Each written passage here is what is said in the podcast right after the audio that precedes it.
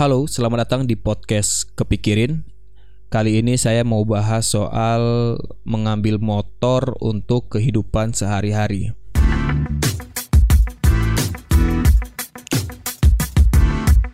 Sekitar eh, bulan Agustus atau September di tahun 2019 saya mengambil sebuah motor, maksudnya membeli motor dalam kondisi bekas.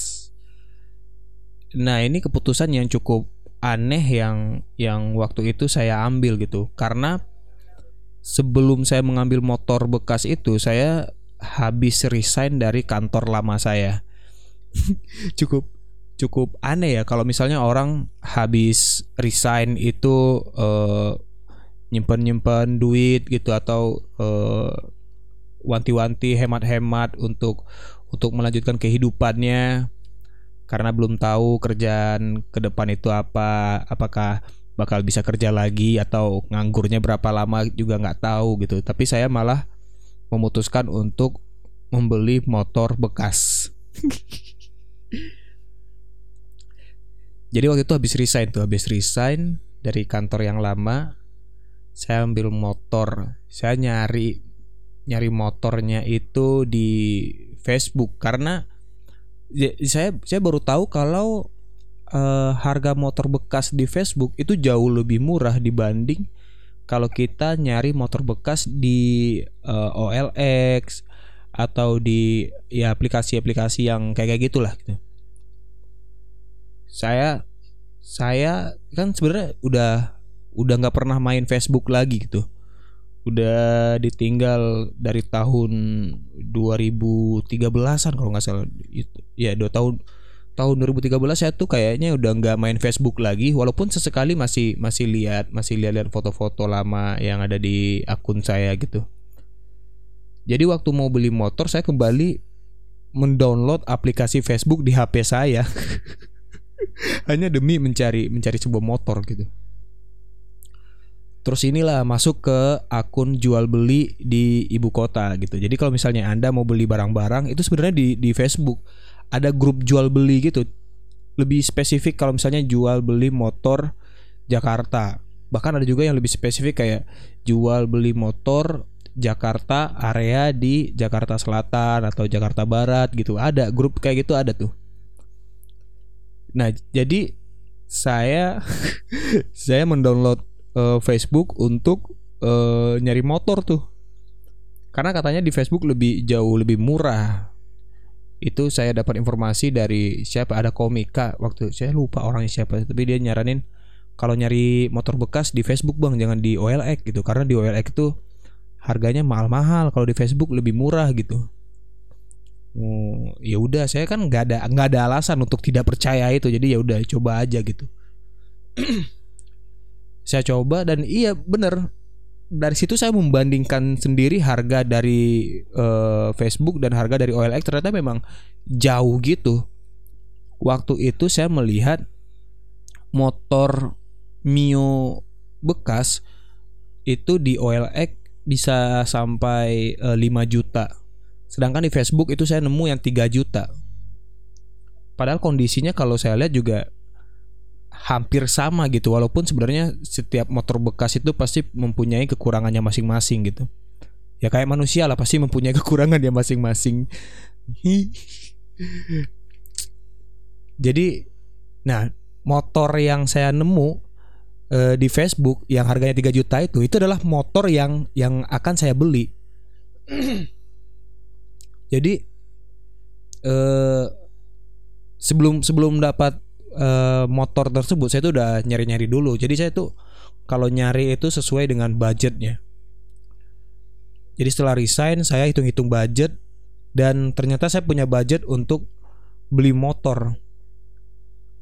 Kenapa saya beli motor? Karena saya ngerasa setelah resign saya tidak mau di di kosan aja gitu karena kalau udah resign kerja saya tuh harus banyak aktivitas nongkrong atau ngumpul bersama teman-teman agar saya itu bisa uh, dapat uh, league baru atau relasi baru atau apa pun lah gitu. Nah, untuk menghubungkan itu saya butuh kendaraan. karena saya tinggal di di Jakarta dan untuk datang ke open mic tempat nongkrong itu kalau kalau selalu menggunakan jasa ojol saya pikir-pikir mahal juga gitu. Kadang satu satu kali jalan ke lokasi tempat nongkrong teman-teman itu udah 18 ribu, 20 ribu gitu. Bolak-balik udah 40 ribu. Terus nanti di sana kita minum gitu. Jadi kayak wah bakal biaya nongkrong bakal mahal banget gitu. Terus saya memutuskan untuk beli motor dengan budget yang saya saya pikirkan udahlah segini aja buat beli motor. Sebenarnya uh, budget untuk motor untuk beli motor saat itu ada sekitar 5 jutaan. Karena pengen ya, nyari yang bekas saja gitu. Banyak juga tuh teman-teman di kosan menyarankan untuk uh, daripada beli motor bekas mending di kredit aja gitu atau uh, beli beli kredit terus tiap bulannya di dikasih angsuran gitu per bulan bayar dari apa gitu nyari-nyarinya gitu.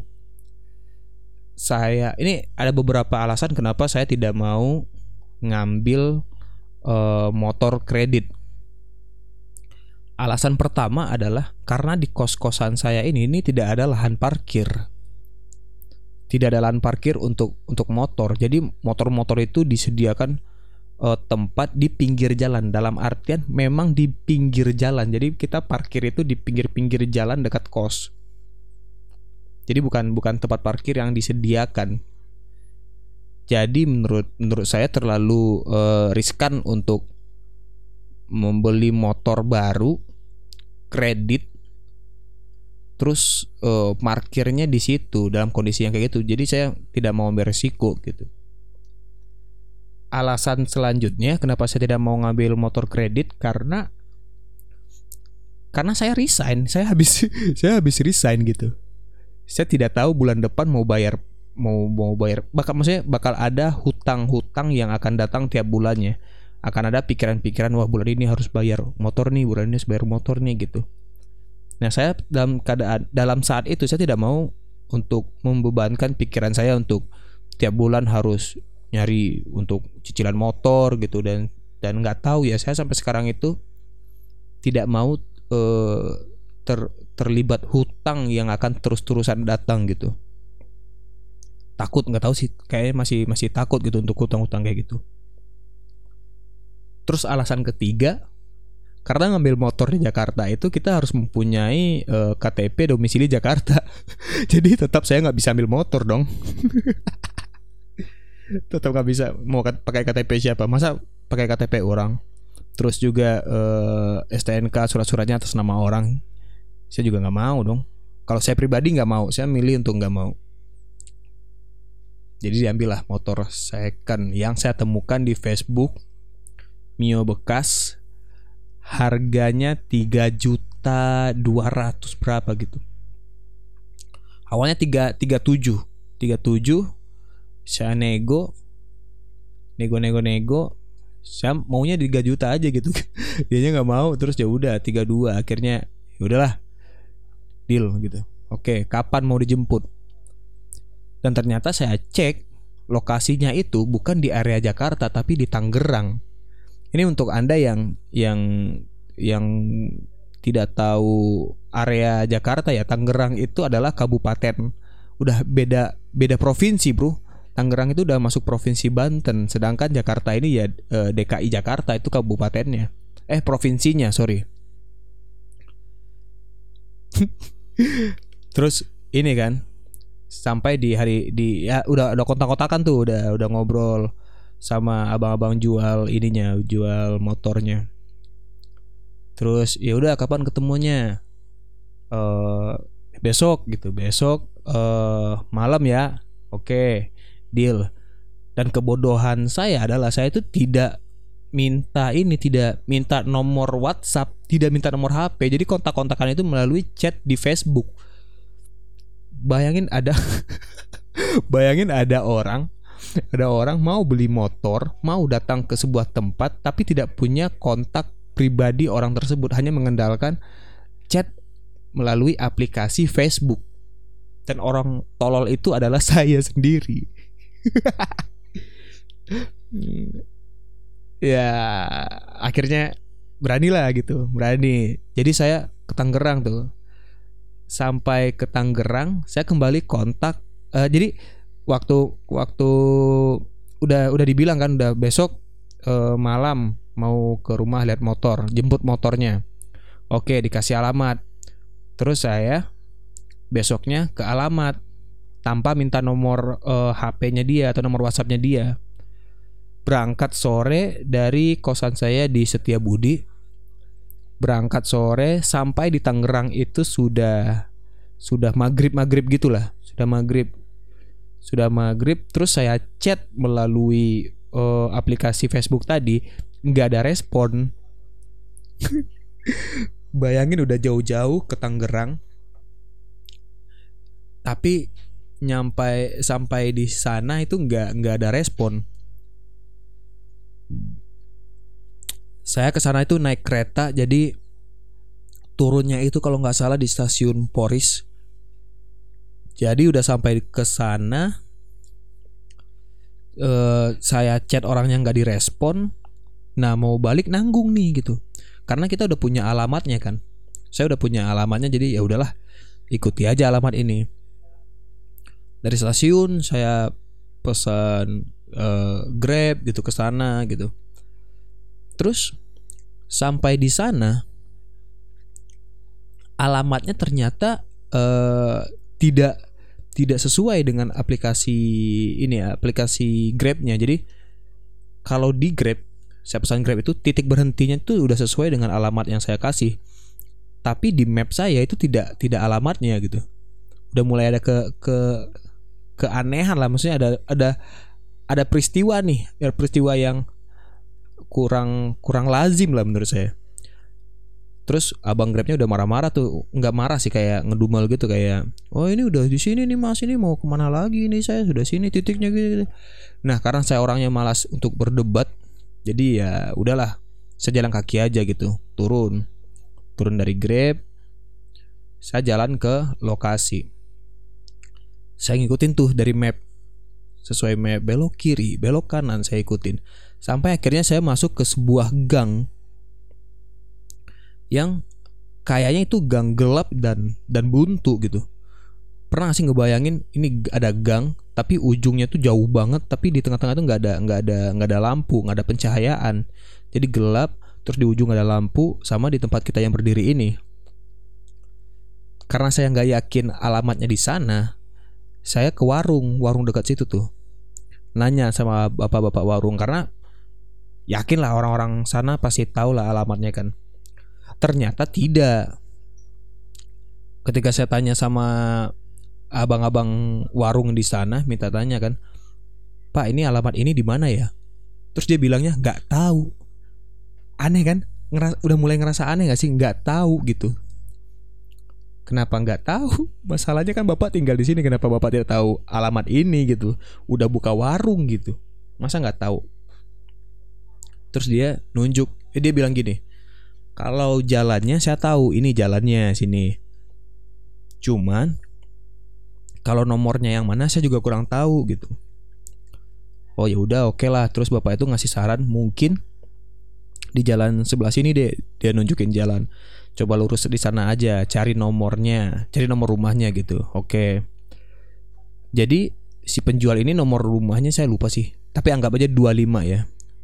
Nomor rumah orang penjual motor ini nomor 25 saya ikutin tuh. Jadi bapak bapak e, warung ini nomor 5 berarti masih ada 20 rumah lagi untuk sampai ke titik nomor 25 kan? Jalan tuh nomor 5 oh ya jalan lagi oh ini nomor 6 jalan lagi. Oh ini 7 jalan lagi 8 terus tiba-tiba pas di jalan lagi lanjut ada nomor 31 jadi nomornya itu random loh. Kok ini nomor 31 harusnya kan nomor 9 kenapa tiba-tiba 31 jalan lagi 27 jalan lagi 89 pokoknya nomornya itu tiba-tiba random gitu. Nggak nggak berurutan. Terus anjing ini ini bener nggak sih? Gitu. Ini bener nggak sih jalannya? Atau bener nggak sih ini rumah kayak harusnya kan atau gue nggak tahu tuh ini jangan-jangan orang-orang di di tempat ini ngasih nomor rumah tuh asal-asalan gitu. Eh, kayak bisa request eh, sendiri gitu kayak ah saya mau rumah nomor eh, tiga satu ah gitu. Eh tapi harusnya nomor 8 enggak ya saya mau 31 itu diikutin tuh sama orang-orang ujung di sana tuh. Jadi random di area itu random. Sampai akhirnya saya ngikutin jalan lagi jalan lagi terus sampai di luar di jalan raya tempat saya eh, tadi eh maksudnya tempat jalan masuk dari Grab tadi gitu. Nah itu udah mulai udah mulai risih tuh karena di di chat abangnya selalu selalu uh, saya chat tapi nggak dibales. Selalu saya berusaha hubungin tapi nggak diangkat juga. Terus akhirnya hampir nyerah gitu kayak ya udahlah pulang aja mungkin di prank gitu. saya sempat mikir saya bakal di prank orang jual motor gitu. Tapi karena udah penasaran maksudnya kayak ini udah sampai nih gitu. Daripada bolak-balik mending ya udahlah ikutin aja jalan yang kosong tadi gitu. Daripada kita udah sampai terus pulang lagi dengan tangan kosong. Minimal kita tahu kalau kita kena prank.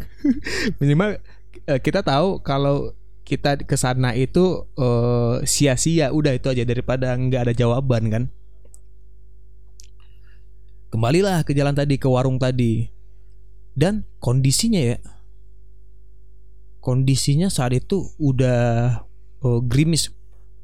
Udah mulai gerimis udah mulai awan-awan hujan itu udah kelihatan. Walaupun malam hari ya awan mau hujan itu udah kelihatan. Udah mulai rintik-rintik gitu. Dan ini nih waktu saya ngikutin jalan jalan tadi yang ngitung rumah itu kondisinya uh, perkampungan itu masih masih ada lah. Masih ada orang duduk di teras masih ada uh, warga-warga yang ngobrol pas saya kembali lagi, pas saya balik lagi ke ke alamat yang sama, itu udah tutup semua. Itu udah udah nggak ada kehidupan, udah kayak tidur gitu. Kalau nggak salah itu masih masih jam 9 atau jam belum jam 9 lah. Tapi udah tutup, udah udah tutup-tutup semua tuh, udah rumahnya tuh kayak udah udah nggak ada lagi kegiatan di luar. Saya jalan, saya jalan. Terus ingat ada abang-abang jualan apa gitu, kayak jualan somai gitu pakai sepeda ke arah saya kita tuh uh, selisih jalan terus dia teriak gitu kayak ayo mas buruan hari mau hujan gitu. Dia bilang gitu kan. Terus ya gitu. Makasih mas gitu. Saya jalan saya kembali lagi ke uh, gang yang tadi gang yang gelap itu. Jadi saya di sini terang di tengahnya gelap di ujung uh, hidup lagi apa ada cahaya lagi gitu. Ya udahlah ikutin aja mungkin arah sana gitu. Saya pakai HP saya pakai saya nyalain flash yang ada di HP saya gitu. Nyalain flash terus saya ngikutin lihat jalan lihat jalan saya lihat ke jadi sebelah sebelah kirinya itu ada tembok. Ada tembok saya lihat ke tembok wah di situ ada mural-mural dinding gitu kayak ya keren-keren lah ada gambar-gambar mural dinding eh masa gambar dinding? Ada gambar-gambar mural di dinding itu pokoknya banyak gambar-gambar mural Nah, itu dinding sebelah kiri. Ketika saya pindahin uh, flash lampu saya ke sebelah kanan, itu ternyata kuburan. itu kuburan yang yang banyak bukan kuburan yang satu rumah di sebuah rumah tuh ada kuburan satu atau ada lima kuburan bukan ini emang emang emang kuburan kuburan yang yang banyak banyak orang banyak bukan banyak orang sih banyak banyak tempat banyak banyak makam makam makam makam makam makam makam gitu. Nah itu momen yang paling kayak yang awalnya lihat mural gitu. Wah kerennya mural-mural sini ya. Eh, pas pindah ke sebelah kanan wah wah wah. Banyak kuburan keren-kerennya kuburan di sini ya. Tapi saya mundur jalan mundur. La la la la la la tidak mau lagi tidak mau lagi. Dan itu alamatnya persis dengan alamat itu persis dengan ini apa namanya uh, alamat yang diberikan oleh si penjual Mio itu. Nah, saya mulai kepikiran tuh nih nih apa jangan-jangan ini yang jual makhluk halus? Maksudnya apa apa jangan-jangan dia dia ke makamnya bawa Mio gitu? Atau ntar kalau atau benar alamatnya di situ kan jadi nggak dijelasin tuh makam nomor berapa gitu. Pokoknya itu momen yang paling anjing lah bangsat. Masa di, di, dikerjain sama di prank sama sama tuh di sana sih jauh banget gitu. Terus eh pulang lah. Pulang tuh kesel tuh ngedumel aja gitu marah-marah. Eh enggak enggak. Jadi jadi eh apa setelah setelah dari kuburan tadi itu saya kembali balik lagi ke jalan. Nah hujan mulai mulai mulai lebat tuh. Mulai lebat hujannya mulai deras gitu. Mulai. Pokoknya deras lah hujan deras. Nah saya akhirnya neduh. Neduh di sebuah rumah gitu. Ada rumah karena kan di situ sempit sempit tuh ya. Saya neduh di depan pagar orang. Jadi masih ada atapnya dikit buat neduh gitu. Karena saya nggak bawa payung saya nggak bawa persediaan apa apa jadi niatnya memang nunggu teduh aja gitu. Nah di rumah itu saya pikir rumah kosong kan cuman saya takut dibilang maling. Jadi saya juga juga teriak tuh maksudnya kayak minta izin gitu. Teriak-teriak pelan gitu bu misi bu numpang neduh numpang neduh misi ya numpang neduh gitu. Dan ternyata yang pemilik rumah datang. Pemilik rumah datang dia keluar. Ibu-ibu alhamdulillah eh sorry cendawa jadi si pemilik rumah datang dia keluar. Dan dan itu ibu-ibu. Udah udah tua lah usia sekitar 60-an gitu lah udah tua pokoknya udah tua banget itu. Terus dia nanya nyari siapa? gitu. Saya bilangnya enggak bu saya mau numpang neduh gitu. Oh masuk masuk dipersilakan masuk. Duduk di depan rumahnya gitu masuk pagar jadi dia tuh kayak ada eh, teras gitu duduk di terasnya gitu. Terus ngobrol dari mana? Dari ini bu Setia Budi gitu. Ngapain ke sini? Jadi saya ceritain tuh saya ini mau nyari nyari mau beli motor terus orangnya ngasih alamat di sini. Eh ternyata alamat itu kuburan bu gitu. Yo yang di belakang ya? Gitu. Iya gitu. Bener nggak alamatnya? Saya juga kurang tahu sih orang-orang tinggal di sini gitu jadi ternyata ibu itu juga perantau yang dari hmm, dari Palembang. Dia dari Palembang ke Jakarta. Jadi dia juga nggak tahu tuh orang-orang yang di sekitaran rumah dia itu juga nggak tahu ternyata. Bahkan alamat itu sendiri dia juga juga juga ngarang gitu kayak oh mungkin di belakang ini dekat-dekat sini nih ini. Tapi di situ ada kuburan. Iya di situ ada kuburan gitu. Kayak kayak gitu kayak nggak jelas gitu. Terus eh nunggu kan nunggu hujan sampai akhirnya ya udah saya naik grab grab car aja gitu grab car aja sampai stasiun. Takut juga nanti kalau misalnya kereta udah nggak ada kan. Masa saya tidur di di di stasiun saya saya naik kereta apa naik grab car sampai Jakarta mahal banget biayanya. Mahal banget biaya kena pranknya gitu. Itu baru kena prank yang bikin bikin kesel gitu. Terus ngomong ngo- eh, cerita cerita tuh sama ibunya cerita cerita sama ibunya. Terus saya ngerasa pengen pengen pengen lebih dekat gitu kayak ngobrolnya gitu kayak maksudnya kayak nanya oh di sini tinggal gi- sendiri bu. Eh di sini tinggal eh, sama siapa? Ah enggak enggak sorry sorry sorry. Jadi dia cerita soal anaknya anaknya. Jadi oh di- kamu tinggal di Setiabudi? Iya bu. Oh dulu anak saya juga ngekos di sana gitu gitu gitu sekarang udah kerja gitu. Terus berusaha lah saya untuk ngakrab gitu. Oh sekarang anaknya tinggal di sini bu? Oh enggak gitu. Udah udah sama istrinya gitu. Oh terus saya kelepasan ngomong oh berarti ibu di sini sama sama bapak gitu? Terus ibunya bilang oh enggak juga saya sendiri. Bapak udah meninggal gitu. Waduh jadi nggak enak. Langsung awkward moment kayak oh ini udah aduh salah salah salah bertanya salah salah ngomong nih saya nih gitu. Terus saya bilang maaf ya bu saya nggak nggak tahu gitu. Iya nggak apa-apa gitu. Jadi gimana? gitu. ya udahlah bu saya pesan grab car gitu. Takut kereta juga habis gitu. Ya udah saya punya payung saya antarin sampai depan ya gitu. Wah baik banget tuh ibunya. Baik banget ibunya.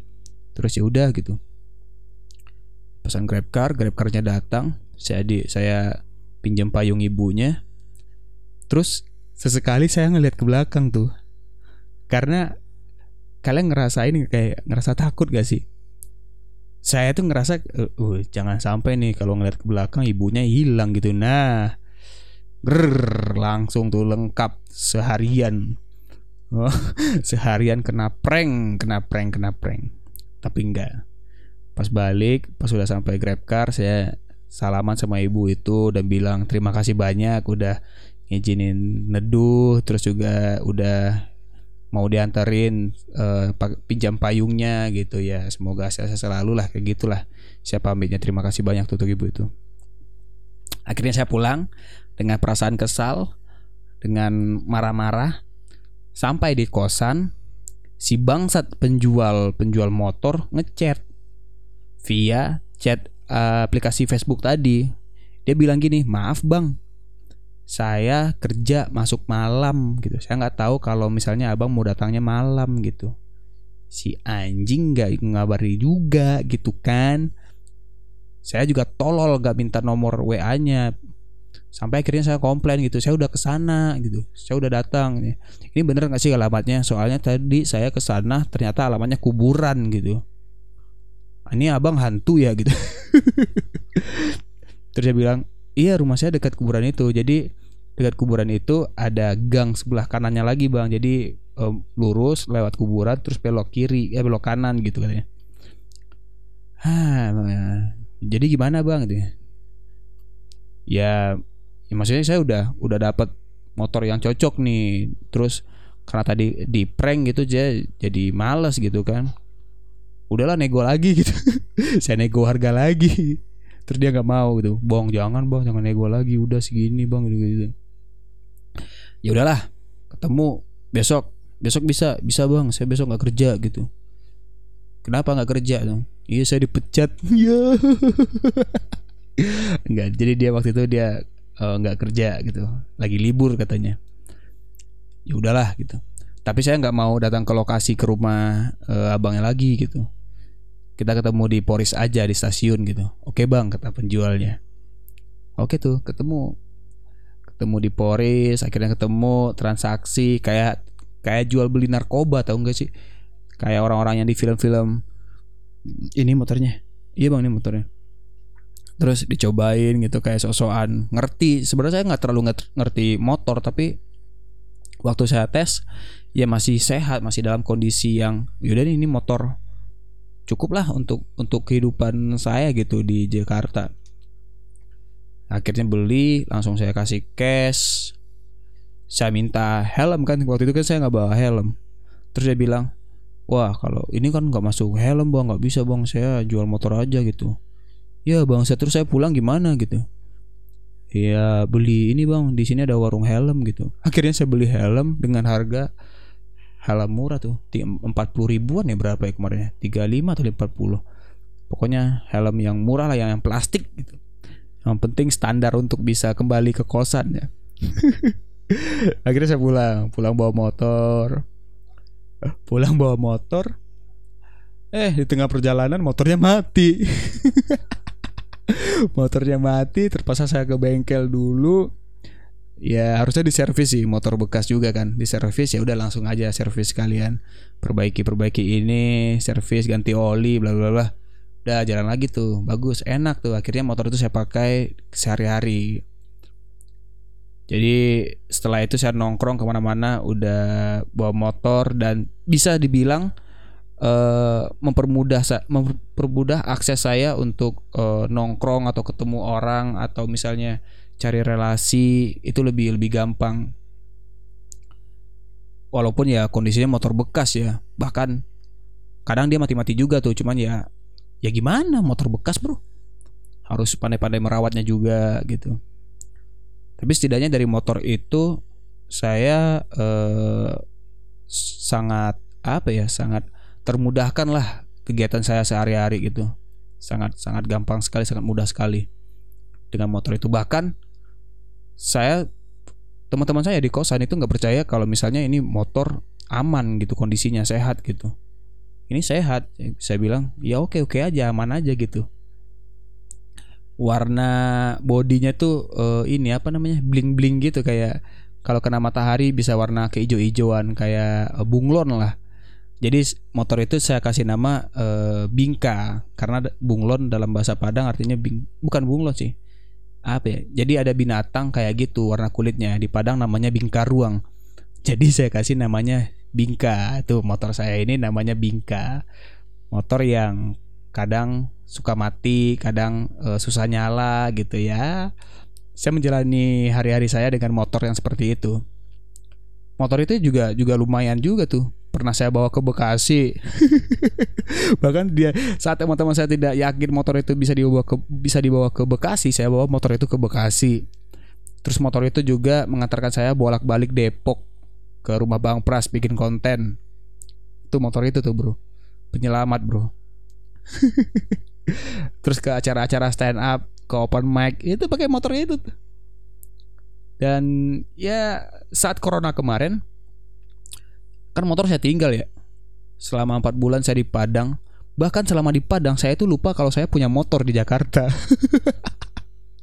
Saya lupa. Selama empat bulan di Padang itu saya lupa kalau saya punya motor. Dan sekarang itu lagi nunggak bayar parkirnya. Jadi walaupun di kosan saya di kosan saya itu nggak ada parkir tapi setiap orang yang bawa motor dan meletakkan motor itu di pinggir jalan di dekat kosan saya itu kena parkir sebulannya gitu udah sekarang lagi nunggak parkir nih. Terus juga ada beberapa kendala di motor yang harus diperbaiki juga. Tapi secara untuk jalan masih masih kuat masih masih nyaman kok. Ini motor petarung banget dan ini teman-teman saya juga banyak bilang udah Rin jual aja Rin ganti yang baru gitu. Tapi karena perjalanannya itu menurut saya ada histori gitu banyak lah banyak banyak cerita soal motor-motor saya gitu. Pernah waktu banjir pernah menyelamatkan teman saya jadi dia harus pulang. Nggak ada motor nggak ada yang mau ngambil ojol. Alhamdulillah. Ya udah akhirnya pakai motor saya gitu terus motornya pernah mati juga. Terus motor bingka ini pernah di step dari setiap Budi ke uh, Depok pernah di step dari Budi ke Depok bro.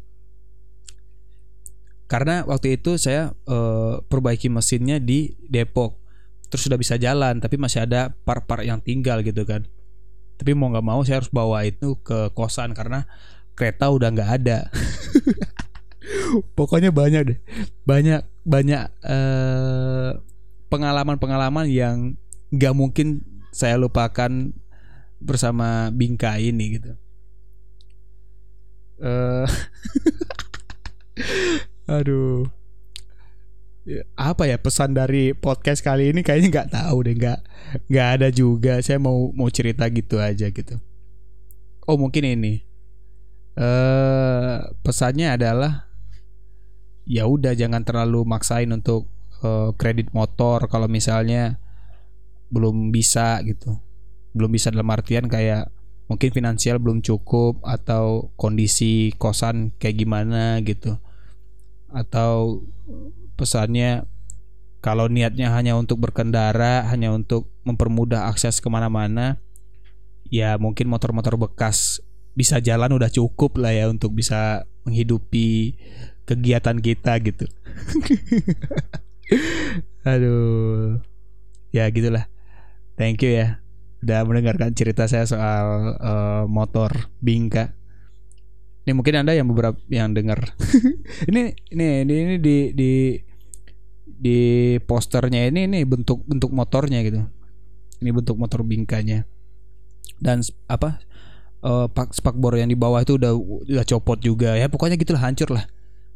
Tapi karena kenangannya membuat saya tuh jadi uh, jadi susah untuk melepaskannya gitu memang sih yang banyak yang banyak memberikan kenangan itu lebih berarti daripada yang yang mahal lewat aja gitu yang nggak ada nggak ada apa-apa nggak ada nggak ada masalah nggak ada nggak ada momen gitu intinya kayak gitu. Oke terima kasih sudah mendengarkan podcast kepikirin dan jangan lupa untuk servis motor anda. Jangan lupa untuk merawat apa yang anda punya selagi Anda masih mempunyainya. Yo, jangan lupa banyak-banyak minum air putih.